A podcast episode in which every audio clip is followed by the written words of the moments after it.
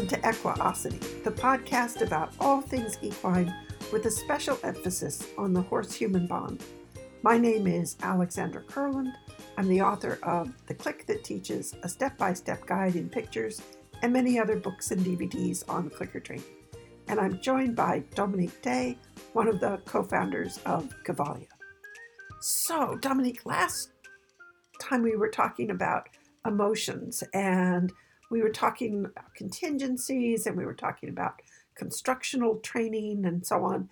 And the constructional training has been something that's really been buzzing around in my head recently, and particularly as it relates to the pathological model. Because somebody was asking me the other day, I was I was talking about that we want that we want to be constructional trainers, and he said, "Well, how is that different from just good clicker training? You know, how is that from just shaping? How is that different? How is that something other?" And part of my answer was, "Well, it's it's not. You know, a good clicker trainer, good shaper is constructional. That and that means that we're looking at what we want the animal to do, and that we we are focused on teaching mm. what we want and we break that teaching down into small uh, steps. We look at the component behaviors, et cetera, et cetera. And, and so you could say, oh, yes, well, I'm constructional. Of course, I'm constructional. But unless you have the example, non example, the question is, are you really? Mm. So it's like Joe Layng, who we, you know, we talked about Joe's article last week with the emotions. Well, Joe also shared that the example, non example, that to really understand something, it's not sufficient to have uh, an example of it. You need a non example. You're living in a house. Well, how do you know it's a house and not an office building? Unless you've seen houses and office buildings, you don't know mm-hmm. that maybe you're living in an office building. Mm. But it's pretty clear you're living in a house because, you know, it has bedrooms and it has, you know, all these other features that an office building would not have. So so you can tell that you're living in a house and you're living in a house and not a duplex. You know, so so you have example, non-example. So the constructional training, what's the example, non-example? And the non-example would be the pathological model. And the pathological model looks at the problems. Mm-hmm. You know, I don't want my horse, my dog barking. Mm-hmm why do we always i always find it easier to think of these things in terms of dog references. you find no faults with horses. Of course not. Of course not. Maybe that's it. So you know i don't want my dog barking. And so there's a problem that you're trying to fix. Mm. and that that's the mindset from which you are embarking on your training protocols. Now there are lots of ways that, that you could stop your dog from barking. And some of them might include using um, positive reinforcement procedures. Yeah. But, but it's still suppressing a problem. Yeah. You're using you're using positive reinforcement, but originally you're trying to suppress something you don't like. Don't want yeah. my dog to pull on the leash, don't want my dog to bark. So I'm going to use positive reinforcement to tackle the problem. Yeah. And we we often need to start by looking at what we don't want because that's example non-example. You know, I, you watch somebody who's struggling with a horse who's crowding in on top of them, who drags them to grass, who uh, rushes through doorways, which can be hazardous, who dances around at the mounting block, et cetera, et cetera, et cetera. And you look at that and you think, I don't want that. You know, that doesn't look like fun. So I'm getting a new horse, and what is it that I would like my horse to do? So, what I would like my horse to do is to stop with me whenever we get to a doorway. Okay, let me teach that. What would and what would I need what skills would I need to have as a handler? What components would I need to teach my horse so that I can teach my horse that when we get to a doorway that we stop together. So at what point have we crossed into a constructional mindset Mhm. and we are truly looking at what is the relationship? What is the uh, connection? What is it that I would like to, to teach and to build through my training? Not what is it that I want to stop Mhm. and suppress, Mm. but truly what I want to build. And I think one of the things that was really interesting and exciting when we were both at science camp and Dr. Jesus Rosales Ruiz and, and Mary Hunter and Michaela Hempen, and they're presenting on the protocols that they're developing. And the one in particular that was so very powerful was this horse who had a high degree of separation anxiety. Mhm. when you took him away from his pasture mates and the, he was at a horse rescue and they wanted to, this horse to have more food because he was really down in weight. So they would bring him away from the rest of the herd into the barn to give him more food. And he would spend the time screaming and spinning and weaving and screaming and getting a bite of food and weaving and screaming and pacing and, and probably using up a lot more energy in all of that than he was consuming. And he was already lame, and the weaving back and forth was making him lamer, and it was horrific. So they changed the, the environment, they changed the conditions, they focused on teaching uh, calm behavior. And while they were teaching, while all of uh, in the new conditions, in the new environment, if you put him back in the old conditions, you would get the old behavior. Mhm. It still existed. Yeah. They hadn't eliminated it, they hadn't suppressed it, they hadn't stopped it. But under these new conditions, you had a horse that could come into the stall and calmly eat his grain and hang out in the stall. And even when the door was open, so he could walk back out to his friends, he hung about in the entrance to the stall and wandered out into the barnyard and then moseyed on out to the rest of his friends. Which is pretty remarkable. And I think there's, I think it's important to really look at and consider the constructional versus the pathological approach because in the pathological, there is still that, you know, I want something to stop. I want it to go away. Yeah. I want I want to suppress something. I'm looking at what I don't like. Mm. And you know, I try not I try to to walk that fine line between, you know, we're talking about horses and horse training and then there's the world at large. Last week was, you know, every week in the news it's tough. Uh, and you know, there's there's always something, some new horror that has happened in the news. And last week, uh, in the United States, there were several more of these terrible gun violence, the deaths both attributed to police killing young Black Americans, and then there were was um, another of these mass shootings, and everyone seems to be looking at this from such a pathological Mm. perspective instead of looking at the constructional approach of what is it that we want Mm. you know and as long as we're looking at this from a pathological approach we're band-aiding and we'll never solve the problem Right. So what struck me as important in this is that those of us who work with animals that we have an enormous role to play in moving forward in to create the change we want to see because there's that expression uh, that I learned years and years ago from uh, Linda Tellington Jones. Aggression comes from a place of fear. And it's always seemed to me that horses with the clicker training have a really important role and part to play in the ripple effect back into how we treat one another. hmm Because for the most part, yes, there are aggressive dogs or dogs under certain conditions who exhibit aggressive behavior will we're we're yeah Liz, it's good Yes. huh? we do that Yeah. now yeah, really yeah, good. we- yeah.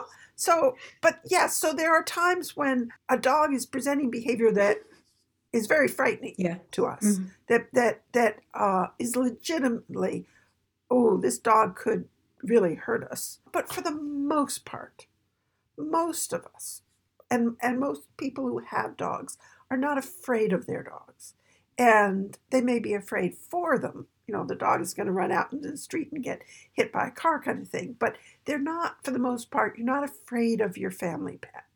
You're not afraid of your dog. But with horses, I think it's different. I mean, that they're so big Mm. that there are times when people, when the behavior that horses present, people are much more afraid of them. Mhm.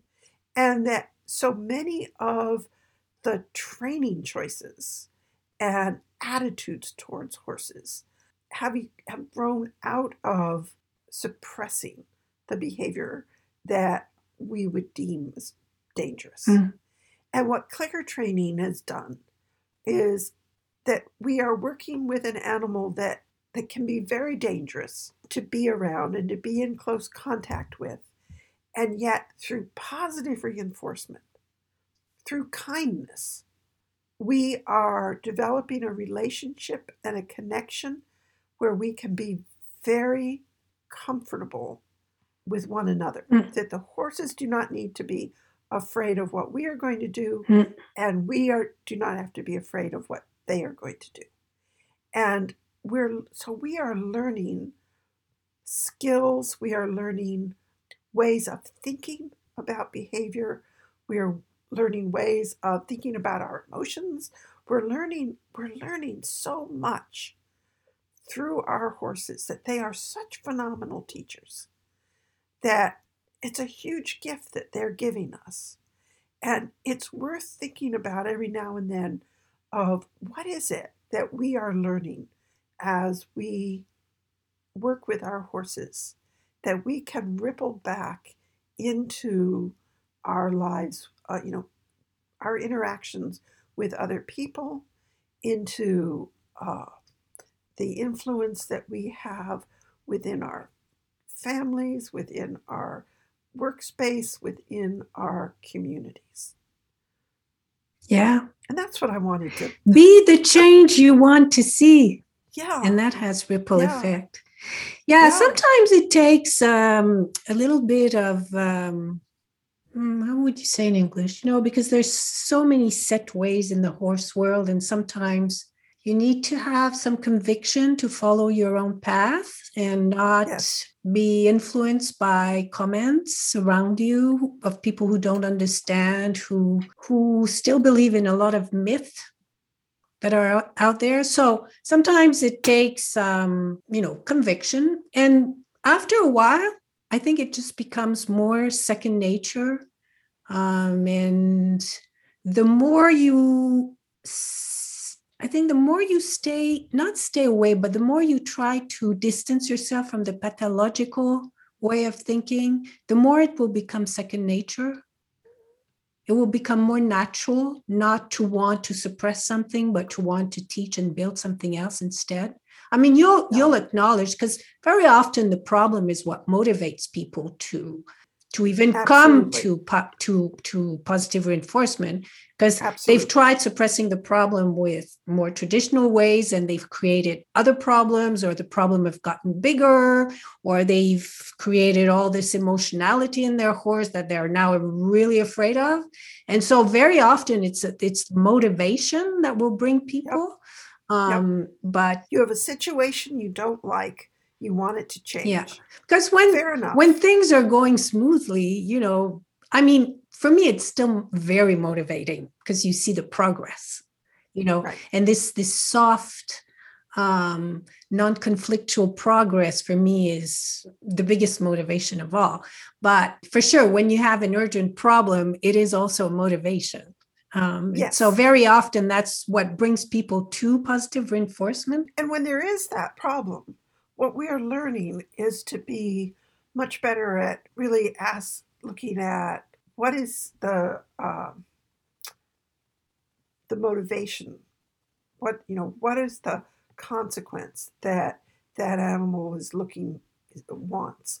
And what are the antecedent arrangements that we can manipulate? So your dog is is jumping up on your visitor not to get a cookie but to get attention Mhm. so how do we satisfy that need for attention and your dog is afraid and would like distance from this other dog so perhaps giving it distance is what you should be doing in this moment, not trying to feed it cookies. Yeah. Uh, so we're we're learning a lot about that. We're getting clearer at that, and so we're becoming good problem solvers, effective problem solvers.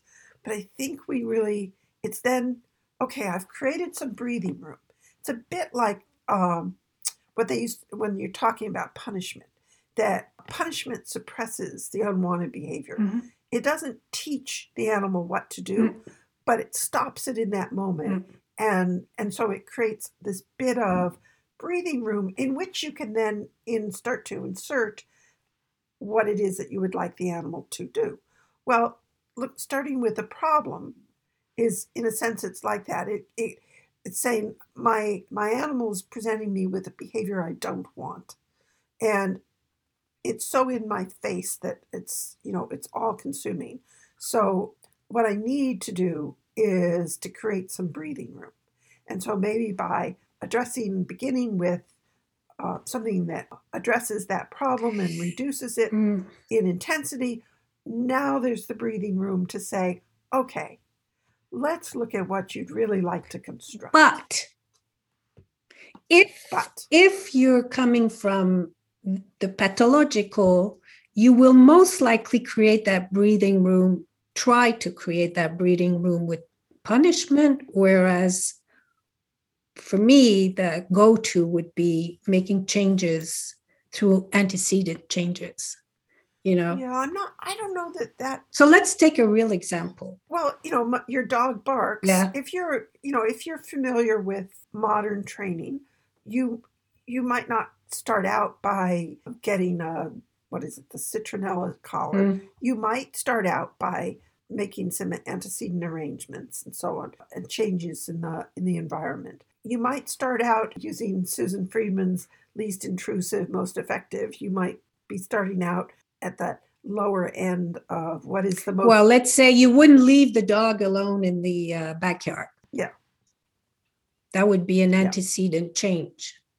right. instead of putting him in the backyard with the citronella color, Yeah. which doesn't teach him anything. but it's still how can we it's that shift to what is it that i would like to teach so if i had a completely clean slate Mm.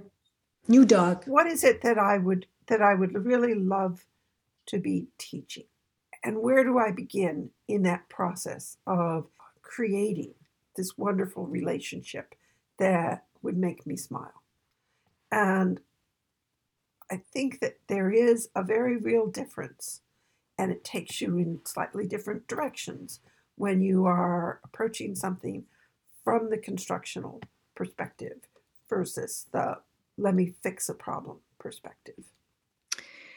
Yeah, and in the horse world, a lot of the let me fix something uh, will start by you should teach your horse to respect you.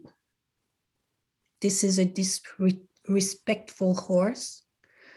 I mean, that word in the horse world, we talked about it a few times on the podcast, but I think that it's very much a pathological approach when the word when the word respect comes up for me is always a big red flag Yeah, yeah, so, you know, when you hear that word, that's when you should ask, what do you want your horse to do? Because That's right. disrespectful horse, you know, it's just something wrong inside the horse. yes. And what what does respect look like to you? Mm. Well, my horse would back up readily and easily when I move towards it. Well, Robin certainly does that because he's learned the cues and responds to them promptly, and they were taught with positive reinforcement. in a way that he's more than happy uh, to back up. Well, So- to a whisper. Yeah. So it's it's a it's a mindset and a way of framing things that I think is really important. And it just seemed to me as I was listening to the news last week, and it would be interesting now for people after you listen to this podcast, listen to the week's news. And is it coming from a pathological perspective and mindset of this is broken, we need to fix it? Or is it coming from are people are people proposing constructional approaches? You know, what are the constructional approaches that will move us? We're certainly going right now with the all the uh, sanitary measures. I mean, where we're at here anyway in Quebec is that, you know, they the only thing left now is more police reinforcement of the measures, you know, meaning more punishment for people who don't respect the measures. yeah, you're talking now about the virus and Yeah, Quebec is in a lockdown. yeah. And so Yeah, yeah. now everybody knows what they're supposed to do. And so the thing now is to just make sure they respect the measures through fines and police coercion, you know, and and people calling on their neighbors and saying there are three cars in front of the house. And that's, you know, people Wow. don't know what to do anymore. So that's what they do Wow. punish the ones that don't follow the rules. So I don't know how you can make a constructional approach. And and people will say, and you'll hear that in the training too, in the animal training is, well, look, I mean, people are dying, you know, so it's serious stuff. You hear that Well, too think- in animal training, you right, know, you'll hear, well, look, this dog, he can kill a, a, a child. So now we really have to punish. And, you know, in in that least intrusive intervention pyramid that Susan uh, recommends to us, she doesn't say that punishment is always out of the question, but certainly she says we should go through all the other phases before we get there. And usually, if you do, you don't need to get there. That's right. That's right.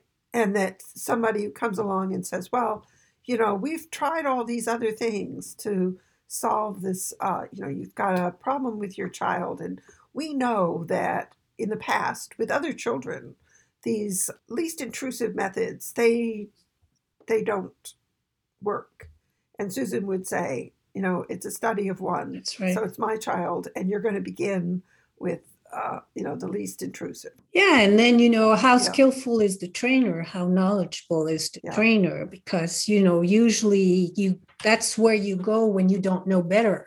Right and my challenge would be this: that we could say, "Well, I, you know, I can't, I can't imagine a different way of framing what's going on today." In uh, you know, pick pick a news headline, uh, whatever it is, climate change, whatever it is. I, I, I can't, I can't imagine a different way of framing it. And that, of course, is our challenge because there's always Well, here we're talking about disarming the police to have better relationship with the citizens. And of course, you know, people are freaking out because yeah, you know, wow, okay, now you have a police without a gun. He's very unprotected. Is this re viable or not? And there are. I know that because we're talking about this in Montreal, and I know they're saying that there has been some uh, successful trials of this in certain European cities, but I don't know which one. right, right. But it's hard to imagine in the beginning, you know. So when they say, Well- well, it has been tried and it's being successful somewhere else, you go, oh, okay, it's possible then. Yeah. Because when you think about where we were 20 years ago, when 20 plus years ago, when I was first exploring clicker training, all those things that you were just saying, well, it's a dangerous horse. He could hurt somebody. Mm. So we really need to use this uh, these forceful methods because it, this other is not going to work. And this horse could this horse could kill you. So I need to get out my and I you know I watched this at the Equine Affaire one year. One of the clinicians got out a bullwhip and was cracking it around the horse's head and around the horse's body. And every time that she cracked this whip, you could see the horse's, you know, that expression up. tied up in knots. You Mm. could just see his his his belly just getting so tight and contracted.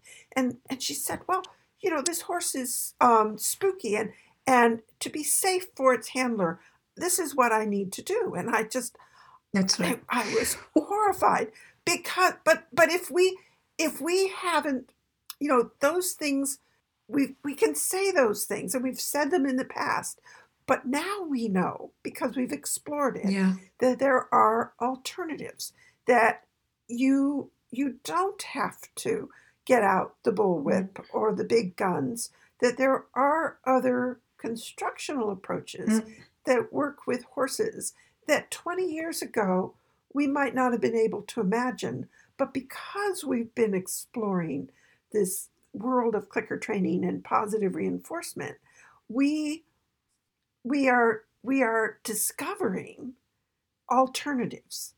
And i think that's the hopeful piece Yeah. to put out there. We don't have to know the answers.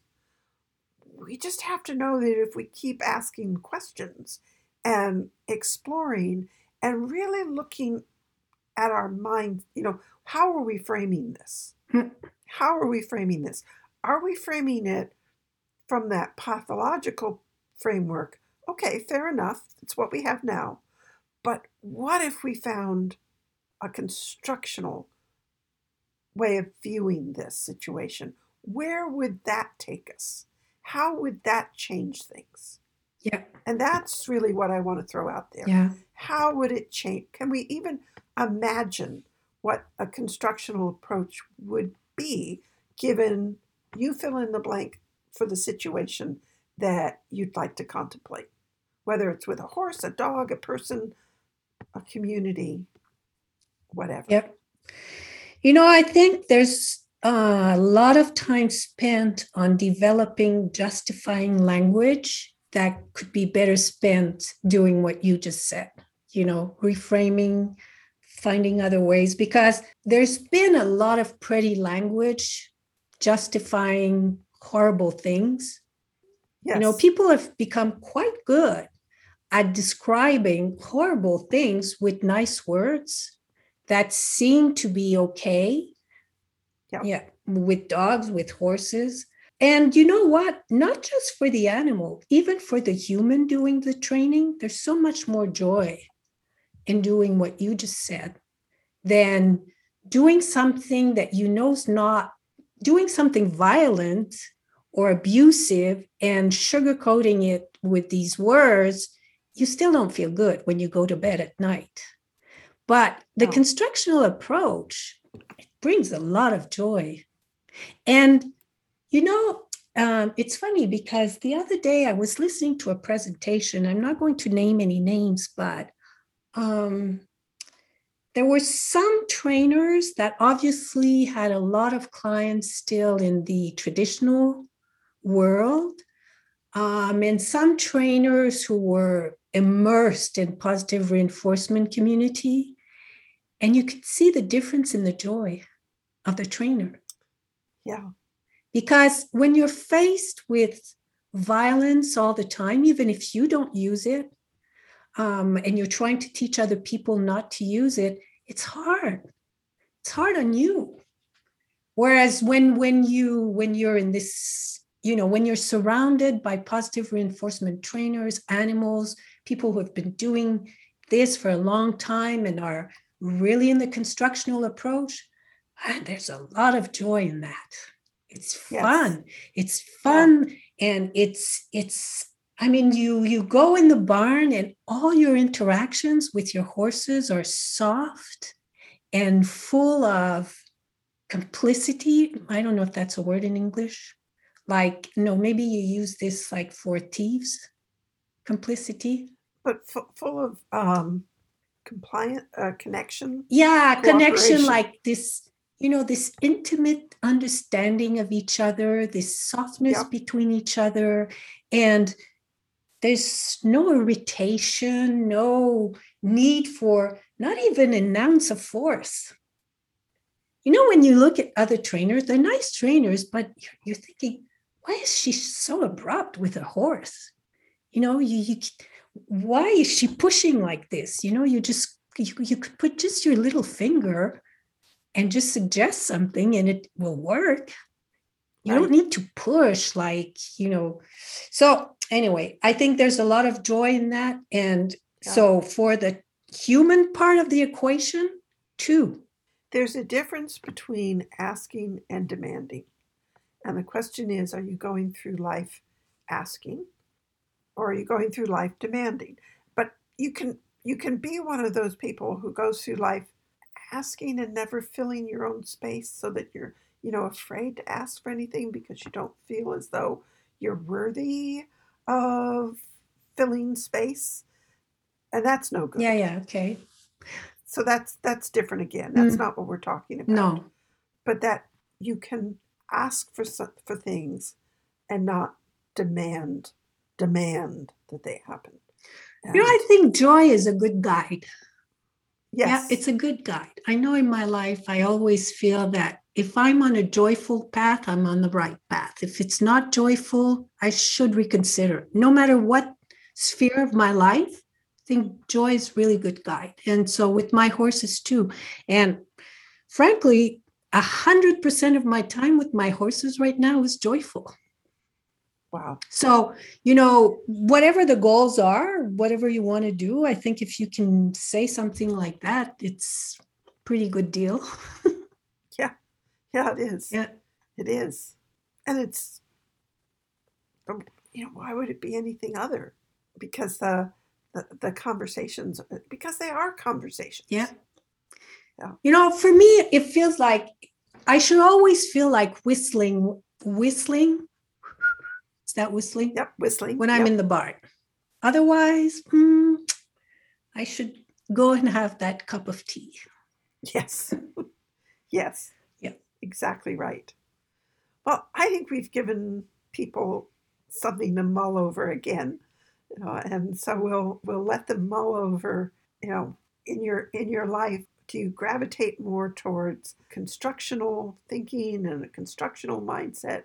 Or are you still mired down in the pathological view of the world where you are running around trying to put out fires and being a problem solver. You may be a really good problem solver, and the world needs, you know, there there's a need for problem solvers. So it's not that we want to eliminate all problem solvers. Uh, there's a need for problem solvers, but where in this whole mix are you, and where in the process, as you're learning about positive reinforcement training, where do you find yourself? Because I know there there are times where I would say I'm being very good in and I'm I'm truly being a constructional trainer. And then I'll look at what I'm doing in another instance and I'll say, Oh, are you ever in an old rut? Right, right. You know. Yeah, because sometimes the horses will show you something you didn't expect. Yeah. And all of a sudden you stop whistling and you have to go have that cup Yeah, of tea because yeah. something life happens, you know. yeah, or you're you know, you're you're doing things that because you you know this is how it's done and how, you know, this is the approach that you would take. It's a bit like a couple podcasts back when we were talking with Kyle Hetzel, who's the zookeeper, and I said, "Okay, Kyle, let's give you a challenge. Mm. Uh, how would you go about solving this particular uh, situation?" And I loved his response because it was a little bit. It, it, it, he wasn't thinking inside the box. He was bringing new, fresh, creative way of looking at how would I teach this to my to a horse. And I think that's so useful and so valuable to have these fresh, new, other perspectives. And all of that helps us to be more constructional and not just fall back on, we'll call it sugar coating, same old, same old, which is Mm. which is a good thing if what you've been doing, you know, based on, you know, depends on where you are in the whole continuum, but have you gotten stuck there? Where, yes, I'm using positive reinforcement, but I'm really still in that old mindset. I'm still in the command based mindset. I'm still in a pathological mindset. I just am not recognizing it. Mm. And it doesn't mean that you are 100%. It just means that for this situation that has come up, that you're reaching for an older way of thinking about the situation. So, do you think there's a way that if you are not recognizing it, that you could look for signs from your animal that maybe you are in that approach without being even aware of it? That's an interesting question. Because I'm sure it happens to all of us that sometimes Yeah, we yeah. think, no, no, I don't go there. And then all of a sudden, and maybe years We're there. later, you'll think, oh my God, I really was, and I was not aware. Yeah. But you know, I was I was going too directly on taking my horse onto the horse trailer or whatever it was, instead of taking a more constructional Mm. approach to it. So I don't know. We'll have to collect data around that and see what what turns up of what would be a good indicator. Certainly, enthusiasm Mm. is a good indicator, and good clean loops are a good indicator that training is progressing. But could you you you could have good clean loops and be in the pathological approach, couldn't could. you? You I can't think of an example, but let me see. Um, let's say we we do the the barking thing. So we want to suppress the barking, and so uh, if I'm in the pathological way of thinking, I could. I don't know. I can't come up with the example. Yeah, I remember we talked about the leash, like the leash the- pulling ones where, Right. Yeah, the leash pulling. Thinking of that. yeah, where you could reinforce anything that is not leash pulling versus constructing having your dog walk next to your knee Yeah, and really teaching the dog. as if he were at the- liberty. Yeah, teaching the dog all its that all the different components that go into having an animal that really understands how to relate to you, whether he's on a lead, off a lead, and in a variety of different environments, rather than, you know, every time he pulls on the lead, I I hold the lead tight and I stop, and when he puts slack back in the lead, I click and I reinforce him. and- Right. And so you haven't So- taught him really what to do. You just stop when he pulls. And so you're not teaching him what you're you're you're saying to him you're taking the reinforcer away because he can't walk if the if you Right. stop. And part of it is you're starting in the wrong place. So, in constructional training, I think one of the great keys is that I want to teach the behavior before I use the behavior. Mm, I think that for me is one of the Mm. key elements. So, if I have a horse or a dog that's pulling on the lead, I don't want to try and teach him to walk with slack in the lead next to me in the conditions in which he's pulling on the mm. lead. You know, I may I may find myself in that situation because it's a clinic horse. I'm just learning about this horse. He's away from home. There are all kinds of things at play here.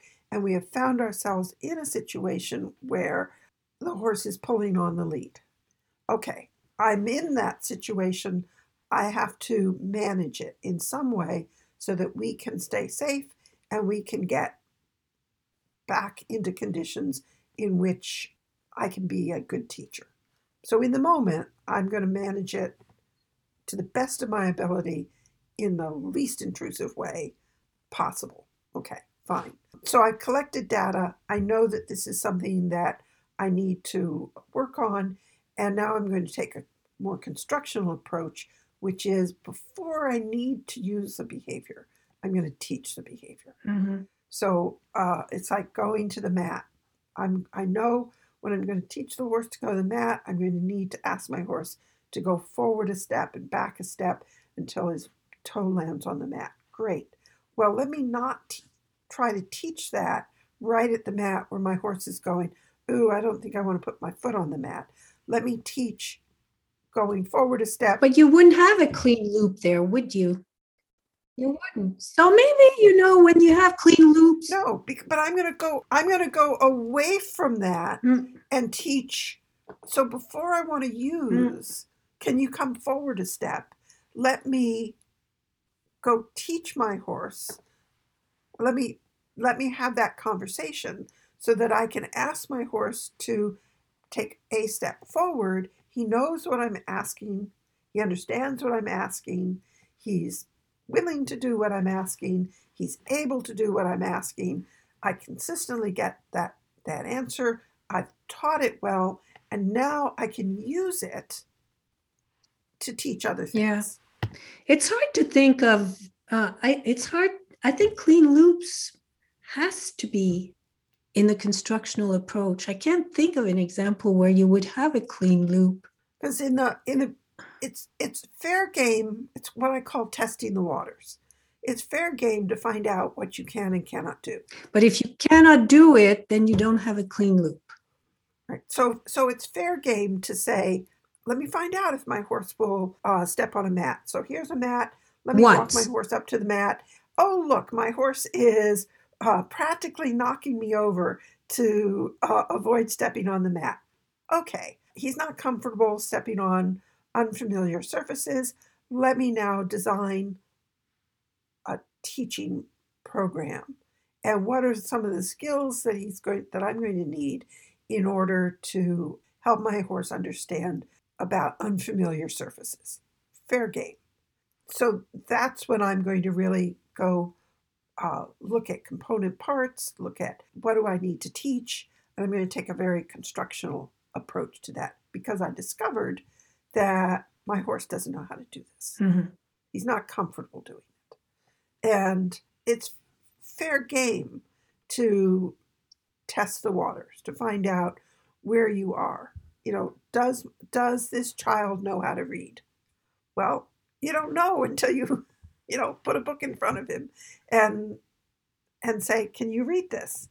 Okay, you can't read it. Let's go back to the point where we need to in order to teach you how to read. At, at what point are we staying, you know, is, is there a crossover? You know, is there, uh, is there gray area between the two?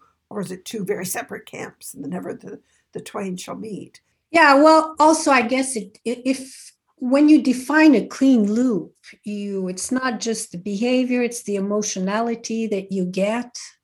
So I think clean loops are probably the um, key component of teaching and constructional is about teaching, not suppressing. Mhm.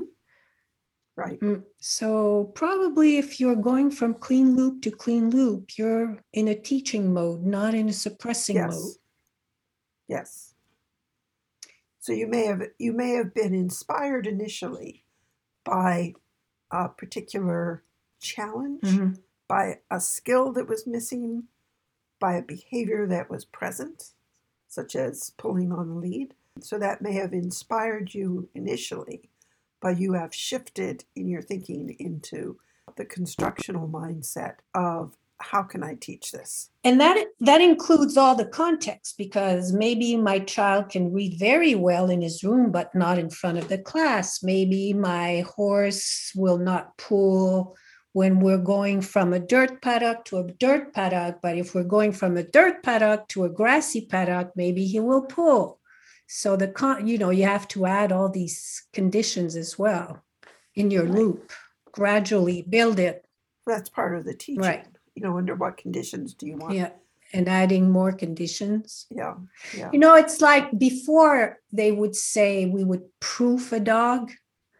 Like the the idea Right. was, is he going to make a mistake now that he knows this behavior? If I start adding these distractions, whereas now you have these protocol where you're adding the distractions from afar, really with low volume, and you're teaching these distractions not in a mindset where you're trying to have the dog make a mistake, Right. but where he'll be successful because it's being taught with clean loops. Right. It's just when a loop is clean, you get to move on. Well, how could you move on? Well, you could make the a change in the environment mm-hmm. and meaning a distraction. And at what level of intensity so that your loops are not falling apart. Yeah, and instead of saying we're proofing, now we would say we're generalizing.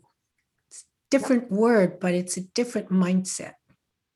Yes. Yep. I'm not putting it on you to prove to me that you have it right and I'm trying to make you wrong. I'm I'm building a generalize, generalization Generalization. uh, Yep. skill or you know so it's it's different mindset Yes, it is. It is. So we'll let people mull over what mindset, what frame are they generally in as they're thinking about their training and what they want to teach their animals. And uh, it'll be interesting, you know, as we each think about this through the week, what conclusions, discoveries, ahas we come to. It's always an interesting topic. so we wish people a lot of joy in their training Yes, yes, absolutely. You'll wish them joy. And we won't even ask them how to define it. well have a good week you too. bye Bye. Constructional training. We've only just scratched the surface of this topic. There's so much more to be said and learned. As I'm recording this, I've just finished a virtual clinic on managing energy and emotions. I invited Michaela Hempen to teach it with me. The work she's done with the horse who was the subject for a research study she did on cribbing has taken us even deeper into this subject. I love this process. We have all the pieces. They've been sitting in plain sight. We can assemble the puzzle as it has always been assembled, or we can rearrange our thinking and assemble the puzzle in a new way. Often the individual pieces don't change, but our shift in thinking transforms everything. That's the fun of this work. There's no end to the explorations. And it's also the fun of these Equiosity podcasts. When Dominique and I begin a conversation, we never really know where it will take us. I'm looking forward to the next time when we have a new subject to explore. So, thank you for listening. Stay safe and have fun with your horses.